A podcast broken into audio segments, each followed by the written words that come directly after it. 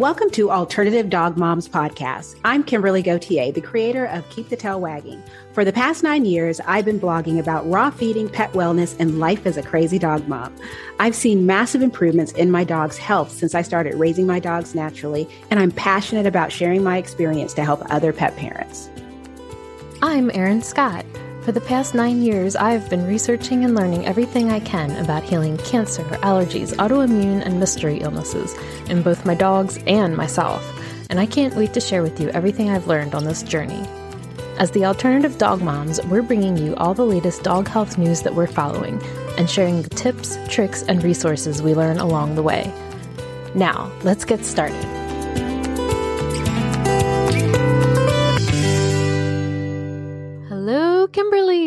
Hello, Erin. How's it going? Good, good, good, good. A little chaotic over here with the, the new kid, but uh, we're figuring it out. What's her name? Nessie. Nessie. She came with that name and she knows it, and she just looks like a Nessie. okay. So we are joined today by a very special guest. We have Amy Renz. Hello, how are you? I'm great, Erin. Thank you very much for having me here. It's great to be with you and Kimberly. So I'm sure we're going to have a ton of questions for you. so I always just love hearing kind of your origin story. Um, how did you get involved in the pet food industry? Did you always want to be in the pet food industry? You know, how did this all come about? Sure, sure. So, um, so I, uh, my company's Goodness Gracious. We uh, make human grade, healthy, species appropriate, all that good stuff um, for dogs and, and cats. And so, no, this was not my background at all. I, um, I was running a small software company up until uh, 2009, 2010 timeframe. So, pet food, total right turn, right? Um, but I uh, I got my first. I grew up with dogs. My sister's a veterinarian, and my family has always been um, embracing companion animals. We had dogs and cats, and and um, yeah, I got my first dog in 2007. Her name was Grace, and and then about six months later, I got my second Lula. And I think, like most people, when they get their first dogs, they uh, they become parents, right? For the first time. So when you're a kid growing up in a family with a pet, it's, it's very different than when you become that guardian and that caretaker, right? For you become mom. And so I became entrenched in it, committed to it, right? And wanted to do all of the really all the right things right for my uh, for my girls and so 2007 was uh, also when the, if uh, you've I am older than you, of course. So I don't know if you remember 2007. Probably not, but uh, I think, I, I think we're older than you think we are. but but 2007 was the melamine yes. issue, right? Yes, Where. Um, melamine was in all kinds of pet food. It made a whole bunch of uh, animals sick and uh, and died. And then shortly thereafter, there was a chicken jerky problem, right? With uh, chicken jerky originally from China, but we also had the problem here in the states, which uh, gave a lot of uh, our companion animals kidney uh, failure or kidney problems. And which we never got to the bottom of. And then around that same time, there was a large pet food company that got into some hot water for exposing their employees to toxic mold and fumigants. And I became very distrustful of what to feed my girls and, and angry. And so I started making their food at home. And I did not know then what I know now. So I know I made a lot of mistakes along the way, but, um, but that was that was around 2009 or so 2008 2009 and i started realizing along that way too about how many companion animals were euthanizing in in the US because people simply fail them, right? They are homeless and we don't find them good homes. We have problems with not spaying and neutering, not um, being uh, actively involved in their health and, and well-being. And so at the time, it's better now, but at the time it was about three to five million companion animals every year. And, and I thought that was really atrocious. And so I turned 40 in 2009 and I started asking myself, you know, who are you helping? And I was building shareholder value at that software company and I was helping people along in their career paths and all of that. But that really wasn't uh, a lot of comfort when I put my head on a pillow at night. And so I thought that if I could create a company that does something really amazing for the health and well-being of our companion animals, the ones that have homes, and at the same time does something to give back to address this homelessness problem, that would be my answer. And so I created Goodness Gracious in late 2009. We started operating in early uh, 2010, and our um, I, I describe it as as much a company as it is a spirit. Because to me it's about doing something really healthy for our companion animals but doing so in a way that um, connects us to each other and to our planet. And so it started out as a business that we were we were a treat company to start with, and um, and it started out that we were giving fifty one percent of our profits to community animal shelters and, and rescues, and we continue oh, wow. to do that today. But we do a lot more um, that embraces and strengthens that connection, so that extends to our selection of the ingredients that we use, and we're mindful about how we source our um, not only our proteins but also our produce, right? Um, in terms of no GMOs and things that are, are good for our planet. Um, we use a lot more green energy than you know your average company. Um, we focus on uh, recyclable packaging and more compostable ways to ship things from here to there, and and also we embrace uh, a vibrant culture of diversity in, in our in our team. And so, so it extends to many different ways, and um, uh, that uh, that we improve those connections. But that's that's uh, that's where we are today. And, and in 2021, late 2021, we expanded from treats into food, and so now we make a gently cooked. Uh, uh, five different lines for uh, for dogs and two for cats. So I'm actually feeding the rabbit to my guy Nino right now. Oh, nice. He's Yay. my older guy and he's had a gallbladder problem, so he's on a low fat diet. And so rabbit was like the leanest thing that we could find. And and so yeah, that's that's what we've been feeding him for I mean off and on with uh turkey and a couple other things. Uh, but right now, literally today, it's rabbit. oh, fantastic, Erin. Thank you. So, what made you go with gently cooked instead of raw? Right. So, so for us, we're a human, we're a licensed and inspected human food facility. So, um, out of the gate, we have issues with handling and shipping out raw food, right? So I'm not a huge fan of HPP. Mm-hmm. And so for us, and we don't want to, um, we're not into ultra processing, so we're we're not a kibble company, and uh, kibble are canned, and um, and we're not we want I, you can call me a control freak, I suppose, but uh, but I'm not into freeze drying because that basically means we have to outsource. So, mm-hmm. um, so for us, they by process of elimination, we kind of got down to this being the best way for us as a company to to make food.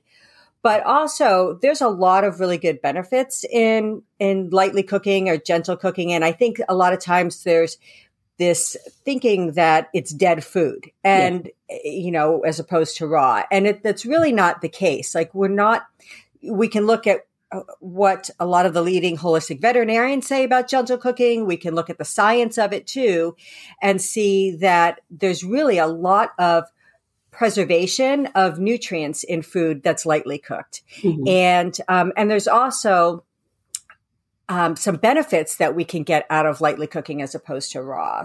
It feels like it's more accessible to a lot of people. I mean, I he's gone now. Rodrigo passed away a couple months ago, but um, he, in his last couple years, preferred a gently cooked diet to a raw diet. And I found that veterinarians, especially for those of us who live more in a rural area, we're going to um, traditional veterinarians and they're more amenable to a gently cooked diet than they are a raw diet. And for people who are new to fresh food, it's easier to get them on board with a gently cooked diet than a raw diet because it just it feels like it checks so many different boxes beyond just nutritionally. Right. I, I would agree with that. I, I think that it is easier for some dogs to digest. Mm-hmm. Right. So, so there's that. It's, um, you know, humans eat cooked food and we don't suffer malnutrition or poor health because of light cooking methods, right? Westerners have obesity and metabolic and immune and inflammatory related diseases out the wazoo, right? But we have those issues because of overnutrition and the toxicity of ultra processed foods. So that's not what light cooking is. So light cooking would be like steam or sous vide or poaching or blanching. It's the application of short heat are of low heat for a short duration. And so, you know, there are many leading holistic veterinarians that recommend those kinds of diets for um, compromised dogs or for older dogs um, because it's it's just easier for for those for those dogs to process those kinds of uh, nutrients. When it comes to like the FDA or AAFCO, is there any hurdle that you've encountered? Like, is it easier to have lightly cooked versus raw when dealing with those kind of organizations? I, I agree 100. I would say yes. Um, I think that um, that the FDA, not not AAFCO, because AAFCO is really just a they write the regulations, but they don't enforce anything, right? But uh, FDA in my personal opinion, has really singled out raw pet food companies and put them under a lot um, uh, more intense scrutiny for things like pathogenic bacteria than they do with ultra processed foods. I mean, ultra processed foods, I, I, think Susan Thixton reported on this that ultra processed foods came right out and told the FDA, you know, the, the big pet food companies, we can't make kibble without there being pathogenic bacteria problems. And 98, I think, percent of all of the recalls for pathogenic bacteria in the last several years have been kibble. Right? Mm-hmm. It's really not raw food. But yet those are the raw, the, the raw food companies are the ones that the FDA tends to tends to come down on, and and also is very vocal um, about uh, issues or concerns about uh, cross contamination with pathogenic bacteria. I think people I think people are smart, right? and I think they go to a grocery store and they buy a pound of raw chicken and they know that they have to wash their hands and they have to wash their cutting board and they have to wash their knife and all of that kind of stuff. And I think when they buy raw food, they know that too. But the FDA, for whatever reason, uh, does not give them credit for that, or maybe they have other uh, motives. well, sure. I honestly think that people like to take and I see this across just the world in general, where people like to take this small minority of people who are doing it wrong and attribute that to everyone. So um, years and years ago, when, when I used to do events like you know the Pet Expo and stuff, and is my way of telling people about Raw, and gosh, those were miserable days, full on days of you know trying not to argue with people you know, and just, you know, being polite. And it was just miserable. Um, but I remember once I, a friend did it with me and we're sitting in our booth and I re- returned, I was speaking at the event and I come back and she was like, we were behind, um, what is it? Banfield Vet.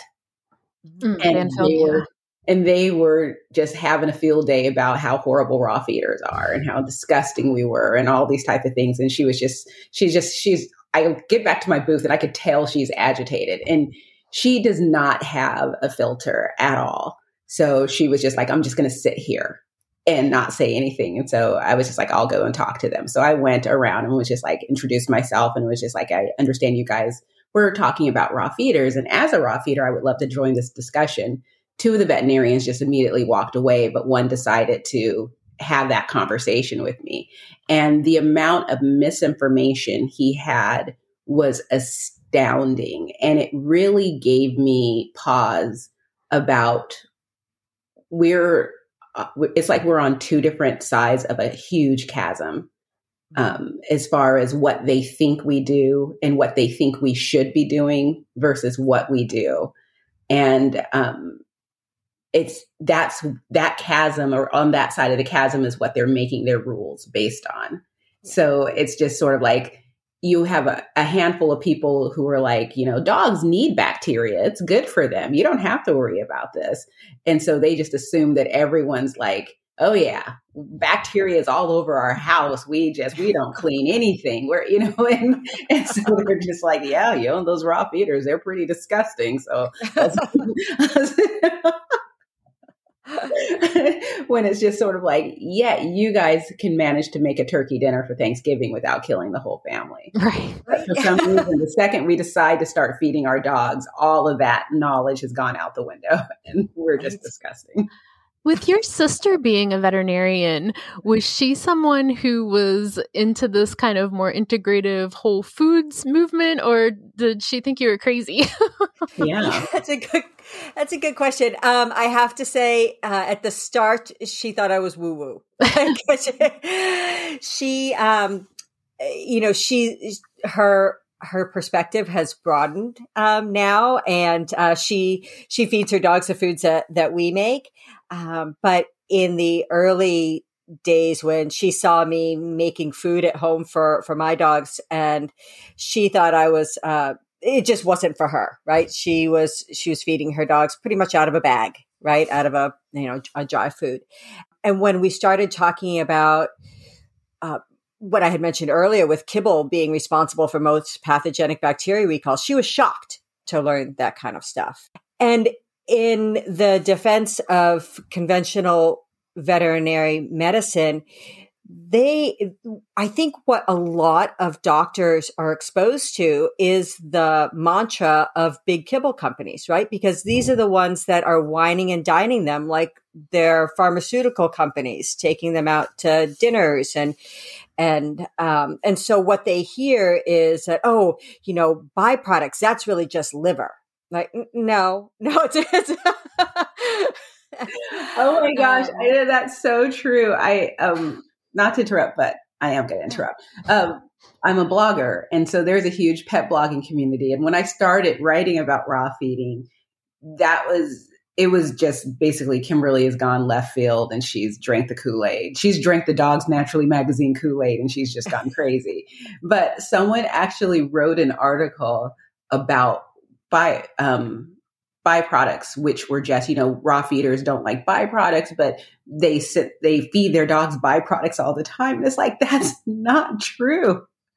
We don't go and sweep up the floor right. of a kibble company and then throw that into our dog's food and call it raw feeding. Right? I know it's it's crazy. So I um, there's a huge study done by pet food industry trade associations in 2020 and they looked at I think it was like 1,235 dog foods and 500 something cat foods and, and the ingredients by tonnage that went into them. And, you know, so this is industry reporting on itself. And what they said was that 90% of what goes into pet food is corn, soy, or rendered byproduct. Like that's them. Right. And so, you know, it, that stuff is not what's going into raw food. That's the stuff that's going into that ultra processed stuff. Um, so yeah. yeah. I heard your uh, conversation. Uh, I'll put a link in the show notes with Angela Ardolino on her podcast. Uh-huh. We don't need to get into it, um, um, but it was a graphic description of what rendered means. Rendering is right, and I had a hard time getting through it. I'll be honest. I know. Yeah, it's it's pretty awful it's pretty awful. But, um. So I look at your ingredients, and you know, one thing that I've noticed with a lot of um, cooked food brands is the use of white potatoes, and you do not use white potatoes mm-hmm. yet. Um, your food, it looks like what anyone at home would make. I mean, it, it looks like it looks like food. Yeah, it looks like food, like crock pot food. Um, why why is it that so many people use white potatoes and why did you choose not to? Oh, I think white potatoes, uh, there's a lot of problems with white potatoes. I'm they're uh, really turn into sugar really easily. So they're high glycemic, right? Um, so they fuel inflammation. Um, they are loaded with glyphosate. So they're one of the more heavily treated crops in terms of chemicals. Um, I think they're used a lot because they're inexpensive. Um, and when you're trying to hit a certain, from a manufacturing perspective, when you're trying to hit a certain price point that people will buy something at, you have to find cheaper ingredients to use. And so it's basically a, a filler, but uh, you know, it's not something that I like or you know I purposely set out to avoid. Right, I purposely mm-hmm. set out to avoid white potato, anything white, white potatoes, um, any kind of grains. We our foods are have a glycemic load of one, and so we use a little bit of carrot in terms of a root vegetable that's no more than 5%. And we use a little bit of sweet potato in a couple of our recipes at no more than 3% by weight of the recipe. So all of our foods have a glycemic load of one. And, and that's really important to us because, you know, all of that high starch stuff is, is at the root of obesity and, um, metabolic dysfunction, right? Where you start to have high blood sugar and, and that is at uh, this vicious cycle of, of metabolic syndrome, right? That's it's obesity, type 2 diabetes, cardiovascular disease, non alcoholic fatty liver disease, which puts a body at risk for a whole bunch of other problems, not the least of which is cancer. And mm-hmm. so it was super important to us to, to avoid any kind of starchy food, and potatoes are right there. Yeah. In that bucket. So, when you're talking about going from a treat company to a food company and you're scaling and you know you're trying to source quality ingredients and also you know remain at an affordable price point like how long did it take you to kind of put that all together you know to be able to to do that right so so the uh, so when we, I, have been wanting to do food for a long time. Uh, we came out with it, like I said, in late 2021, uh, but it had been on my radar for several years. And I don't think, for us anyway, the market maybe hadn't matured enough. Because uh, if you look, gently cooked foods have really only taken off in the last few years, right? Um, I think it was really Farmer's Dog with their Super Bowl ad yeah. two years ago, right? We've that, talked about that. that really yeah. put it in in mainstream. So, but it's it's always a work in work in progress, right? Because the one thing about food prices is that they never stay the same, right? They're always rising. We had we're along with COVID, there was a huge uh, bird flu epidemic, right? Which caused chicken and turkey prices, duck prices to any kind of bird, uh, poultry prices to quadruple. And so, and, and for there to actually seriously be a chicken shortage, like you wouldn't think that there would be a chicken shortage, but, but there was. And so it's always a it's it's always a constant battle, right? And it, and it's tough when you're a manufacturer because most of the time you have to take that hit to the margin when it happens because you're locked into pricing, right? We don't our pricing for our food pretty much stays the same whether or not it's on a, the, a shelf in a pet supply store or it's on our website, right? But we are tied tightly to commodity price. So like the price of chicken or the price of spinach or whatever that is. When it goes up, our margin goes down because we really just can't increase our margin to uh to the at the same pace. So we just we we pray for for uh for good suppliers and good sourcing and are try to do our best um, with uh, with that kind of stuff. And and you know when you make food, you can't just swap out ingredients, right? You're making a complete and balanced food, and you got to stick with the program, right? Because you're committing to a um, a nutritional profile, right? That's that looks like this, and not just from a macronutrient standpoint, but from a vitamin, a mineral, a, a fatty acid, an amino acid standpoint and I find it fascinating. And, and maybe we're a lot different. Maybe we're a, maybe we're a rarity in that respect because I was listening to, I'm a member of the Inside Scoop, right? Yeah. Rodney Habib and, and, uh, and Dr. Becker, and they're doing this, uh, four part series on review of pet food, right? So they just did, they just covered, I think, 14 kibble brands. And part of their review, they seek out the AAFCO nutritional profile from each one of the manufacturers that they review. And most of those manufacturers, I was shocked, would not release that information, right? And so maybe they're swapping out ingredients and swapping around their recipe and, and all of that. Um, but, um, but I think that's a long answer to your question, Erin. Uh, you know, we, we work with nutritionists, we work with veterinarians, we, um, and we come up with a formulation that is something that we personally want to feed our companion animals, like period, the end. And if it's not something that I'm going to feed my dog, I'm not going to make it.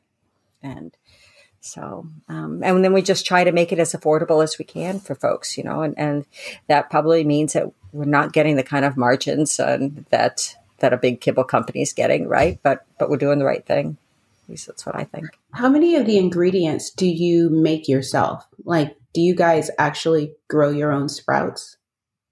No, we don't. We so we use uh, the only sprouts we use are a um, an organic sprouted uh, sunflower seed, and so we buy those um, from a, from a company. So we don't we don't grow any of our own uh, ingredients. Uh, we we source them from from good suppliers. So, um, and speaking of which, um, let's talk about vegetables because one of the things that just really struck me when you spoke at the Feed Real Summit was everything that you had to say about vegetables and glyphosate. And before listening to you, um, you know, I I tried to do organic, but it just wasn't really a priority to me. But after listening to you, I became an organic, you know, just junkie. and and I also, you know, I am terrified of feeding spinach because the more I look into just how vegetables are grown, I couldn't find any spinach unless I grew it myself or a friend is growing it in their garden, organic or not, that wasn't being subjected to chemicals. Yeah. And so, can you speak on that? Sure. So, so glyphosate was approved for use in 1974, right, as a um, an herbicide. And its use has accelerated in our country with not only the advent of GMOs, but the way that we use it, right? We use it uh, on a as a desiccant and to ripen crops just before harvest. So about a third of U.S. cropland is treated with glyphosate, some 300 million acres, and it, it's especially scary for pet parents because 85% of the glyphosate that's used in our country is applied to the plants that make up about 96% of the, those plant-based ingredients that go into pet food. So, you know, we're talking about potatoes, corn, soy, um, rice, dried beans and peas, um, peanuts, like in peanut butter kind of stuff. And so it, it, goes on about 12 or 13 to, that was it. It was the peanuts. I love peanuts love them yeah. so much in the shell, and I will just sit and crack shells and eat peanuts all day long. I don't go near them now. And so when I came home, I drove from store to store looking for organic peanuts and could not find them anywhere. and so now I'm doing organic cashews. Oh, good, good. Yeah. yeah. But uh, yeah, so so but glyphosate is um, you know, it's, it's recognized as being cytotoxic, so toxic to our cells, mutagenic, carcinogenic, uh, genotoxic. It, it was, and it is a large correlational study was done in 2014 and it mapped glyphosate and GMO crop data to over 20 different chronic diseases, six different types of cancer, diabetes, obesity, and it found an extremely high correlation between those things and and uh, and those diseases. And then in I would say it was late, I would say it was 2021. Uh, 13 researchers out of Europe discovered that glyphosate that's administered within Europe's acceptable daily intake for humans, which is about one sixth of what it is here in the United States, disrupts the balance of gut bacteria through the same pathway it destroys weeds. So it, it's the pesticide of our, of the microbiome. And when you start farting around with your microbiome, right, and creating a leaky gut, you're now exposing yourself to all kinds of, of diseases. I mean, the gut is really the center center of our health. It's tied to our brain. It's tied to our immune system. It's tied to our metabolic health. And so appropriate choices when it comes, it doesn't all have to be organic, right? Um, you can go a long, long way by eliminating or choosing organic on just maybe the 12 or 13 crops that are those big those, those ones that receive the majority of glyphosate um, and and if you're that's where your budget like if, if you don't have this endless budget that's where you start right to make some really wise choices. So yeah there's this uh, list that i've uh, put up i think on like instagram and our blog that has uh, the list of of those uh, 12 or 13 the dirty dozen yeah. Yeah. It's not actually the dirty dozen. It's a little bit different than the dirty oh, dozen okay. because it's focused on glyphosate, but it's, there's a lot of similarities okay. Um, to it. And, and when you add things like cotton and almonds into the mix, you pretty much account for all of the glyphosate that we use in, in the country. So, um, so we we tend to or we like to look for fruits and vegetables that are not those glyphosate crops, right? And um, and then we also like to look for ones that do a lot of different and really good things for the body. So not only help with metabolic health because there's this epidemic of disease eh, that begins with obesity, right? About uh, 60% of our dogs and our cats are, are obese.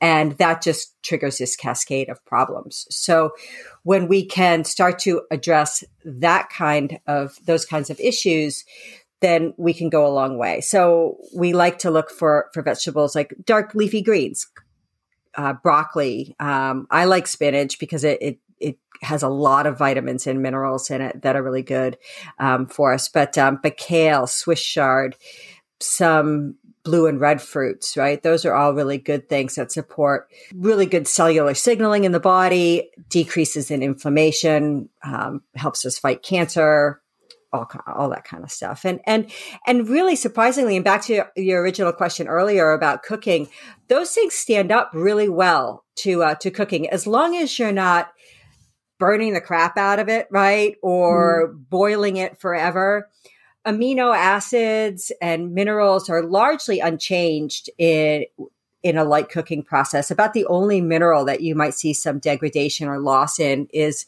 is chlorine, and that just is because it tends to dissipate in water. So um, over time, chlorine will kind of go away. Um, when you cook, you might lose maybe 10% of that. Um, but vitamins will average around 25% loss in gentle cooking. And the most sensitive ones are B1, so thiamine. Uh, B12, B6, you might lose 40 to 50% there. So if you're cooking, you want to make sure that you're introducing other foods that, or more foods that make up for that.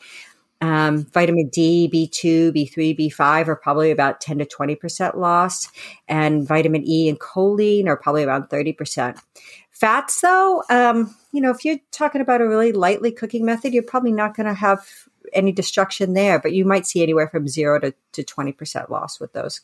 And, and those would be like your really fragile omega threes that, uh, that you could see. But, but so when we make our food, one of the things that makes us different is that we don't combine everything and then cook it. We steam things, eh, we steam each ingredient separately, and that allows us not to cook certain things. So we don't cook our fats. Right? We add them at the end when everything's cold, and um, and we don't cook our fruits, and we don't cook those um, sprouted sunflower seeds because those those things are a really great source of vitamin E for us, and and you know we want to preserve that. So about the only things that that we do cook uh, are are we steam our vegetables so they can become more digestible because our dogs really can't they don't masticate like we do right they don't chew stuff so and they don't have that enzyme in their saliva that would um, enable them to to digest things like carbohydrates and stuff. So, um, so we like to steam that, and we also do uh, lightly steam some of our our um, proteins so that we can at least go through that uh, that kill step, that pathogen uh, step. So we heat them to a, an internal temperature that would be sufficient for killing uh, the, that kind of bacteria, and then we we stop it and rapidly chill it. So through that kind of process, where we don't see a lot of destruction in um, in in our nutrients. What about the oxalates in spinach? That's like that was always been my concern. Is you know I get messages from people all the time who say you know they're worried about the oxalates. Is that something that we shouldn't be concerned about, or is it more for dogs that are more prone to stones?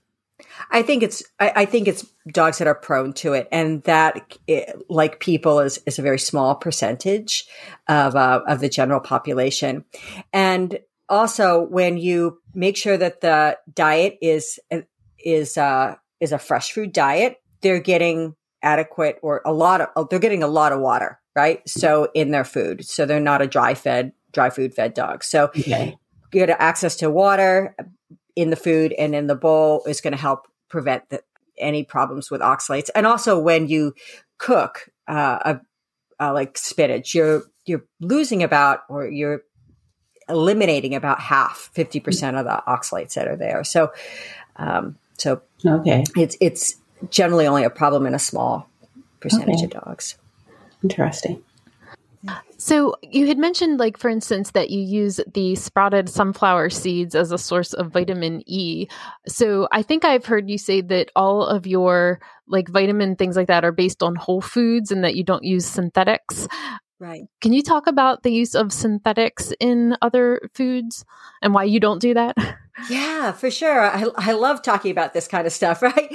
Um, so our our food is is 100% whole food, right? It's complete and balanced to AAFCO's profile using 100% whole foods. And so we bodies don't recognize synthetics and they're they don't behave the same way uh, as the nutrients in whole food. So a great example from this and one that's gotten a, a lot of attention recently is copper associated hepatopathy, right? So Dr. Sharon Center is a veterinarian out of Cornell and she called copper associated hepatopathy an avoidable and tragic nutritionally provoked canine illness that stems from AAFCO's 1997 change to highly bioavailable copper chelates that at levels that exceed the physiologic tolerance for many healthy dogs.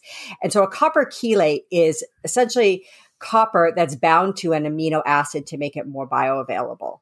So natural copper, which would be found like in oysters and uh, beef liver, right, has a bioavailability of about 30 to 40%.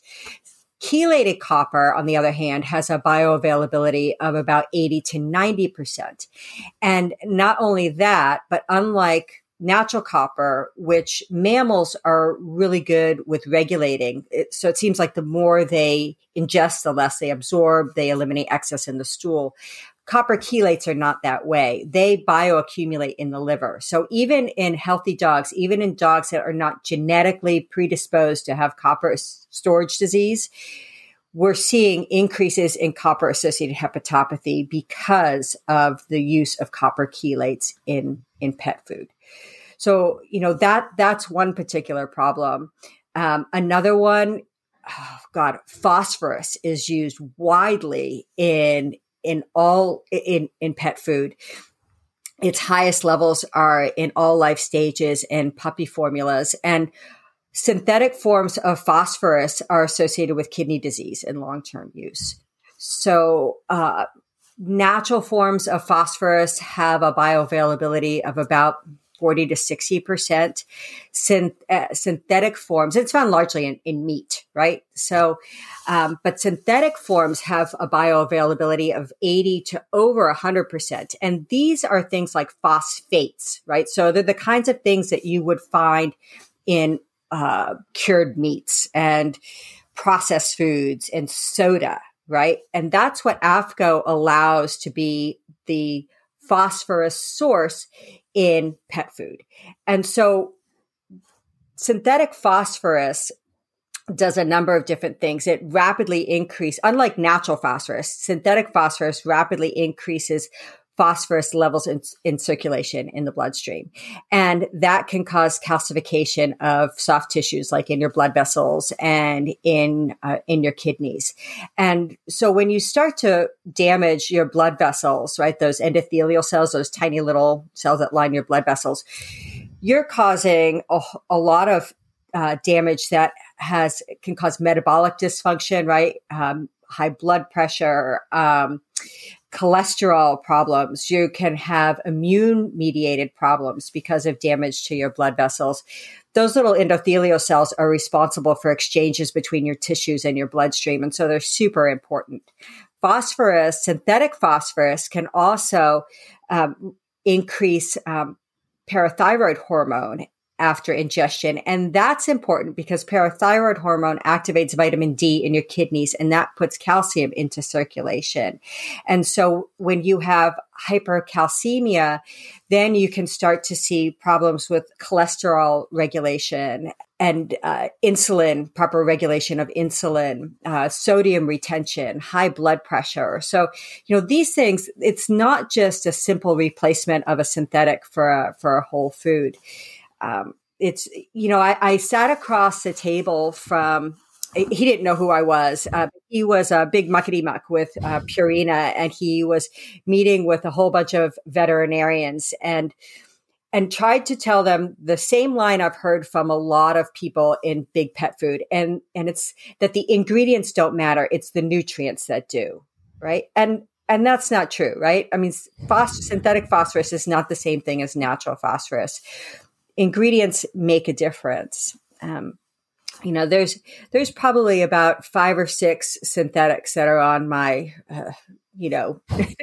do not really seriously do not like list, right? and uh, copper would be one of them. Um, phosphorus is another. I, I don't like synthetic choline. It's uh, and vitamin D. That we have huge issues with vitamin D. So vitamin D, most dogs are actually deficient in vitamin D, according to a, a a big test that was done by Tufts. They looked at about 300, 300 plus dogs that ate, it was like 40 different foods, including homemade. And they found that all diets provided insufficient levels of vitamin D for dogs. And, you know, the vitamin D is important for so many different reasons. It's tied to metabolic health. It's tied to immune health. It is a risk factor for cancer. So one of the really scary things about vitamin D, and it's something in synthetic forms of it, is it's something that pet parents would never know to ask and could never get any assur- assurances on, right? And it's that the chemical structure of that vitamin D really matters. Like if, if that vitamin D is a microencapsulated form versus a water soluble micellized form versus an oil based form or crazy ethanol based form, right? That can affect utilization in the body by as much as two to five times.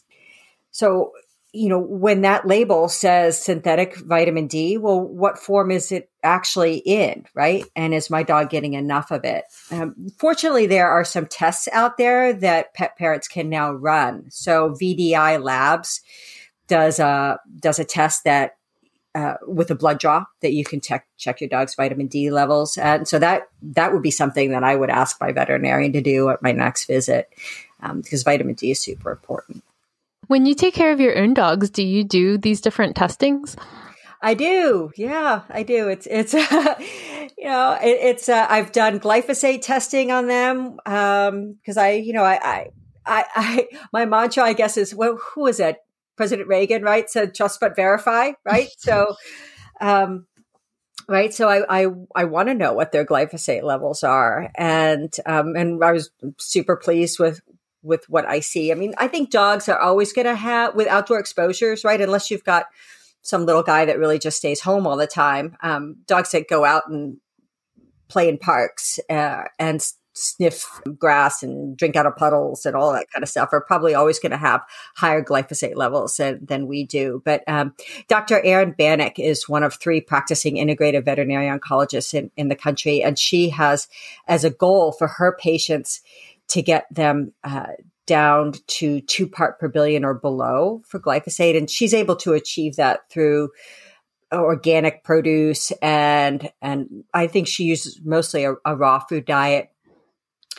Uh, I my dogs uh, test at right around one part per billion, which you know, which I, I think is really good. The average dog is somewhere around sixteen part per billion. It's just wow. it's really crazy. So when and the average human, I think, is somewhere around 0.5 part per billion. So there's, there's a there's a real big. When it comes to organic vegetables, how do we know? Like when we're at a grocery store, how do we know that it's truly organic? Oh, that's a good question, Kimberly. I don't know if I, I don't throwing it in that section. I don't know if I have the answer for you. Uh, I mean, I suppose you could uh, send it away to a lab, right? I reached a point where I go mad by the time you get your answer. And yeah, I'm going to. I'm today. I I have the day off, and so today I'll be driving down to the um the fancy grocery store, which is a few cities south of us, just to get my vegetables because I know I trust that their stuff is organic. But it's like my just regular local grocery store. Sometimes I look at it and it's just sort of like, are you really organic? right, right. I suppose. And and I also think sometimes you can tell by the size and the coloring of things, right? I mean, sometimes organic produce is just smaller, right? I mean, mm-hmm. it's just you know those massive honk honking apples, right? They're the ones that got the chemicals. I really want the small ones, please. You know. Yeah, I've started grow every summer. I grow um, a garden, just a container garden filled with vegetables, and I just spend all summer harvesting and grinding vegetables to freeze, just so that I can have. I know my vegetables are organic, but um, even then, I mean, it's like it goes back to the seed, and it's just sort of like, good lord, you know, are these seeds organic? I mean, all of it is so overwhelming with all the steps that we have to go through to find non-GMO organic, um, minimally tampered with um, foods just to be able to feed ourselves and our dogs because we don't want to eat a, a chunk of chemicals. I know. I agree. I, I do think there are some things too that we can add to our diet that can help with that, right? I mean, we're, we're going to be exposed to, to toxins just because it's in our food supply and it's in the air we breathe. But I started using a. Um, I guess I'm going to give a shout out to a, to a company, but I, um, I started using ions their Terrahydrite. So it's that pump. It's just, it looks like water. It kind of looks like brownish tinted water, right? But it's, um, it's got fulvate or humic acid extract in it that is supposed to help um, repair gut lining and protect gut lining. So I've started using that in, with my in my health and and with my dogs. We we each get squirts of it every morning, and uh, um, so is that. Um, we we recently started using. Uh, goodness gracious, chlorella in one of our recipes, right? Because it's one mm-hmm. of those really green superfoods that helps bind heavy metals and eliminate heavy metals from, from your body. So, yeah, I mean, in the absence of being able to verify that what we're eating is truly organic, I guess we add other things into our diet to hedge our bets, right? Yeah. yeah.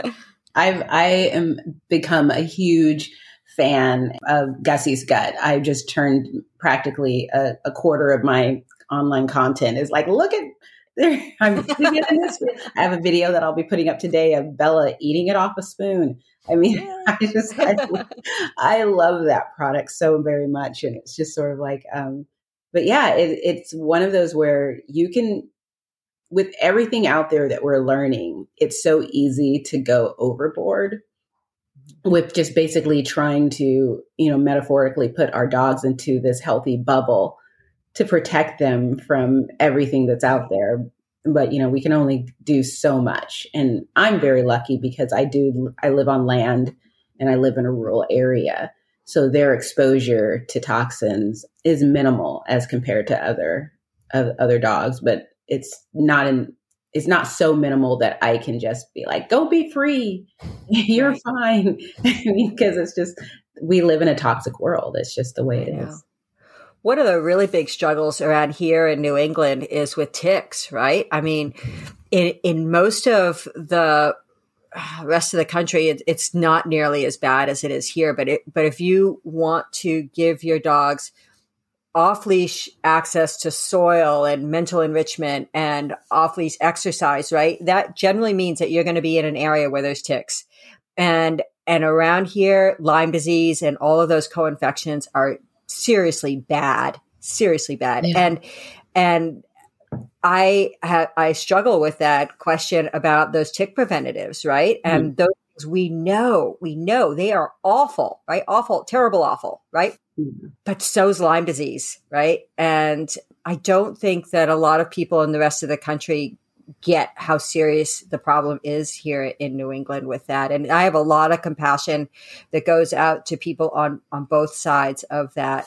I mean, that can be a very divisive argument for people, or people can get very passionate about mm-hmm. it, right? About to use them or to not. And I think we, we all can embrace how awful they are and, and agree how awful they are. But, you know, for some people, who have had personal experiences even with dealing with i mean i've had that personal experiences with dealing with lyme disease and co-infections and all of that. And it's it can be the the alternative can be just as bad. Yeah. And it's like heartworm in the south. Like yeah, i would never you know judge anybody in this you know in louisiana or something for using heartworm preventives you know? Yeah. Right. i mean i think it, it's it's interesting because i know i have a friend in florida where fleas are superhuman down there and they practically don't even respond to well they definitely don't respond to anything natural. And they have to stay on top of it. They have to do the chemical treatments. And especially if you have a dog that is allergic to flea saliva you know this is something that you know your dog is either going to be extremely miserable or safe. And so it, it turns into more of a detoxing and protecting the system protecting the microbiome while using these products. I, it's definitely something that I've learned not to judge what other people are doing. I don't mind sharing what I'm doing, but I kind of feel I am in such a, you know, knock on wood, glorious place because even here in Washington, I mean, my friend, um, she is a vet tech, and she was like, this was a horrible year for fleas here and they were starting to see dogs with ticks, something that we really don't experience here. And she was like, Oh, yeah, it's been horrible. Not me. and it's like we live on a property that's practically all exposed to sunshine. And my dogs, I I barely do anything for, you know, the only thing I really do for fleas is, you know, feed a fresh food diet and throw some garlic in their food, you know, during the spring, summer, and fall and I have never experienced fleas or or I shouldn't say never, but you know, it's just not an issue. Oh, and I do the spray, like the Kin+Kind and, and those type of sprays and, and stuff, but it's really not an issue for me. But I feel guilty because I don't want to lead anyone to think that, oh, so you don't need to do anything in Washington. And it's like, no, you just don't need to do anything at my house. Right. Down the road, my friend, was battling fleas all summer long. But at my house, we were gravy. So, yeah. So, how did you learn all of this? It sounds like you worked in the software industry. So, you know, is it just from your own research, or have you done like formal education? Like, how how, how and how can we all learn this?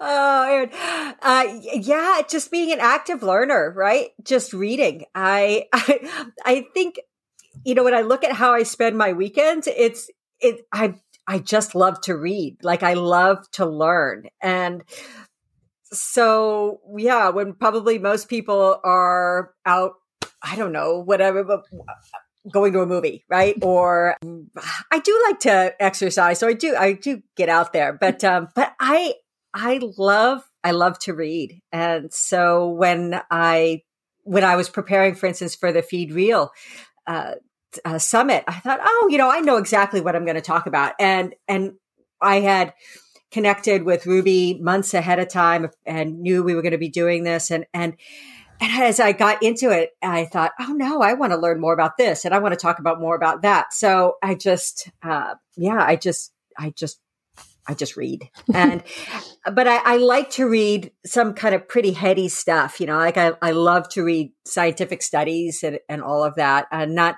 not necessarily the stuff that um, kind of early initiants uh, to pet parent, you know, pet parents might um, might pick up, right? Um, and there's a lot of good material that out there too. But um, but no, I, I kind of the nerdier the article, the the more into it I.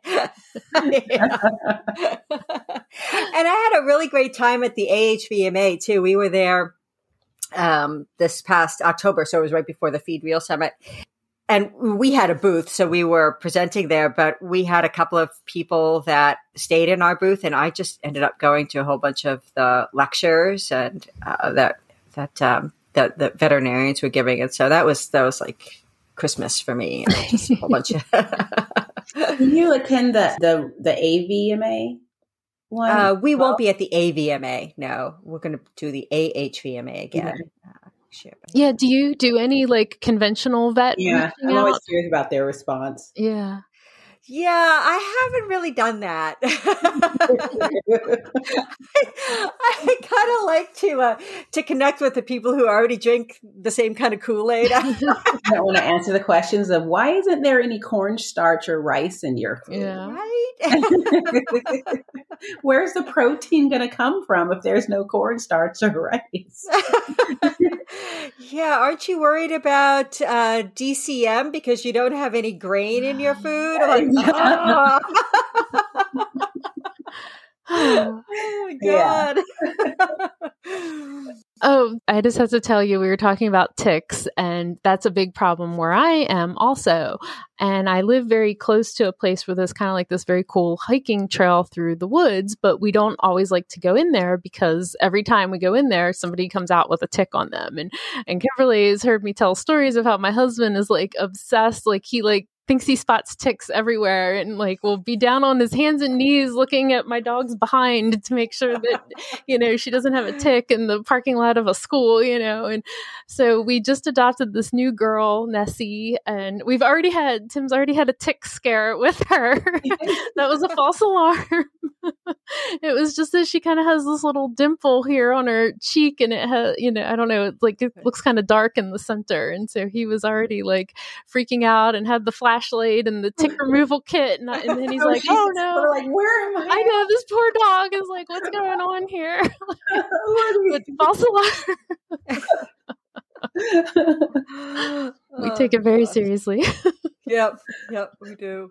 I, so when uh, funny story. So when I first, uh, when we first got Grace, so our very first dog, so I'm married, and um, we were up at a family cabin. It was like a it was a big family gathering up there. And so this cabin has uh, really two bedrooms and then a ginormous loft, which has multiple beds in it. So we were kind of a communal sleeping area, right? So, so uh, my husband and I were relegated to one of those uh, beds of the this you know loft, and we had Grace between us, and so she's just a puppy, and it's the middle of the night, and and New Hampshire woods are surrounding us, and and I'm petting her, and I'm like, Tim, Tim, I feel, I think I feel a tick. I feel a tick. And he's like, oh, where? You know, and it's, it's pitch dark because we don't want to turn the lights on, right? And he's feeling, I'm like, oh my God, that's a tick. That's a tick. I'm like, no, no, no. It, I think it's a nipple. Is it a nipple? and meanwhile, the people next to us, like in the next bed, I'm like, we hear you. it's like, oh, alrighty, well. Um, oh my god, this yeah. is hilarious. And on that note. oh my gosh. Well, thank you so much for your time today. This was so much fun. Uh, like, thank you.